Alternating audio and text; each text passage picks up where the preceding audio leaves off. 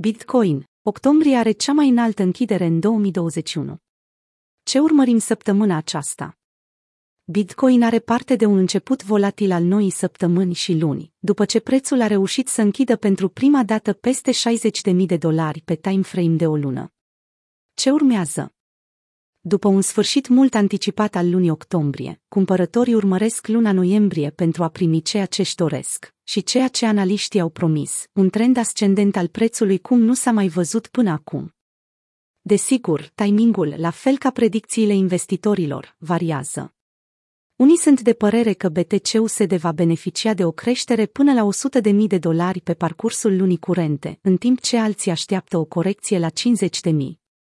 Dacă scenariul se desfășoară în favoarea cumpărătorilor și suportul solid de la 50 de mii ține, în cazul unei testări, atunci avem toate motivele să analizăm factorii fundamentali care pot contribui la acțiunea prețului în săptămâna în care tocmai am intrat. Octombrie 2021, cea mai bună lună pentru Bitcoin din 2020 indiferent de direcția în care prețul urmează să se desfășoare pe termen scurt, participanții la piață sărbătoresc începutul lunii noiembrie, după ce activul digital a beneficiat de cea mai înaltă închidere lunară din istorie. În orice caz, e ușor de observat că Bitcoin se află în modul aponli pe time frame-uri inferioare, îndeosebi după ce scăderea de ieri, 31 octombrie, a fost recuperată cu velocitate de cumpărători. Prețul a stabilit un minim local la 59.500, după care s-a apreciat cu 3.000 de dolari în numai 4 ore, la 62.500, unde a întâmpinat rezistență. Urmăritorii modelului Stock to Flow și ai creatorului acestuia, Plan B, s-au convins că predicțiile analistului au fost cât se poate de bune, chiar dacă prețul activului digital a închis luna octombrie la doar câteva procente diferență. În cele din urmă, predicțiile lui Plan B nu se opresc aici. Traderul preconizează că BTC-USD se va tranzacționa peste 98.000 de dolari până la finalul lunii noiembrie. Pentru el, rezultatele au fost mai mult decât satisfăcătoare. Da, Bitcoin nu a închis peste 63k în luna octombrie, a opinat Michael Van de Pop cu privire la situație.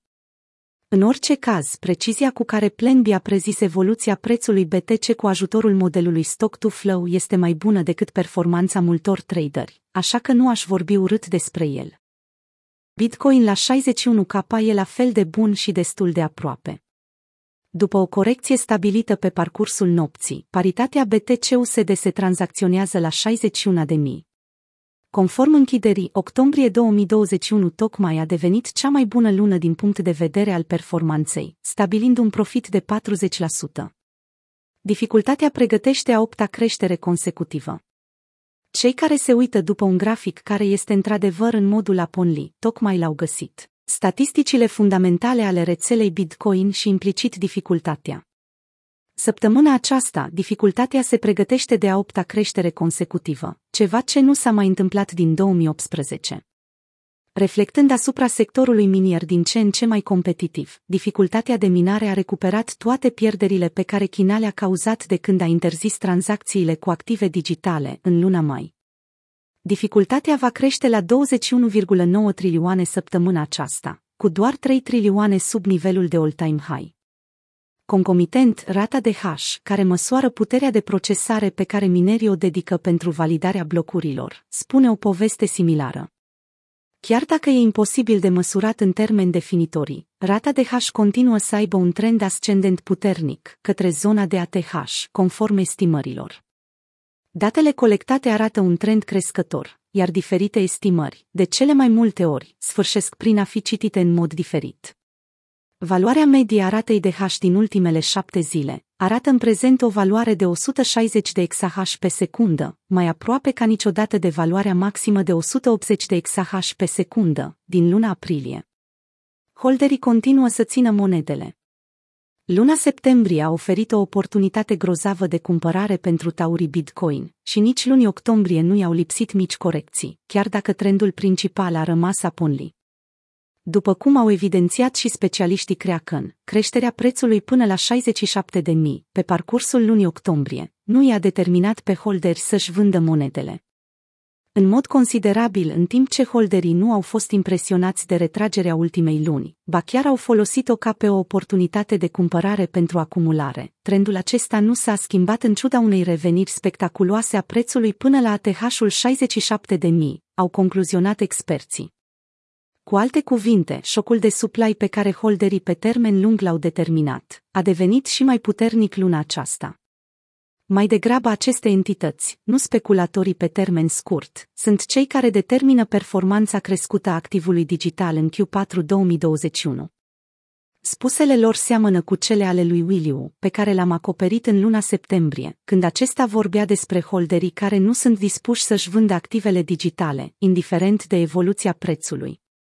Printre holderii care păstrează monedele de mai bine de un an se numără și minerii. Din moment ce minerii își păstrează monedele din 2020 până în prezent, la fel ca majoritatea cumpărătorilor, suplaiul continuă să fie redus, a precizat în urmă cu două zile. Minerii nu s-au aflat într-o astfel de ipostază de acumulare din perioada 2009-2014. Balanța de pe exchange-uri, la cel mai scăzut nivel din octombrie 2018. Cât despre șocul de supply, imaginea pe care exchange-urile o afișează rămâne macabră, cel puțin din perspectiva unui urs. Conform ultimelor date publicate de Glassnode, firma de analiză on-chain, rezervele BTC de pe exchange-uri se află la cel mai scăzut nivel din ultimii trei ani. La vremea respectivă, în Q4 2018, Bitcoin se îndrepta către groapa ultimului bear market, care a stabilit o zonă de bottom în decembrie, la 3100 de dolari. De atunci, acțiunea prețului s-a schimbat semnificativ, însă balanța platformelor continuă să se diminueze. Toate indică faptul că șocul de supply nu va face decât să crească de aici încolo. Exchange-urile controlează în prezent puțin sub 2,5 milioane de monede BTC. În aprilie 2020, această balanță se afla la 3,1 milioane de monede. Schimbările pe care balanța le suferă pot varia considerabil de la un exchange la altul.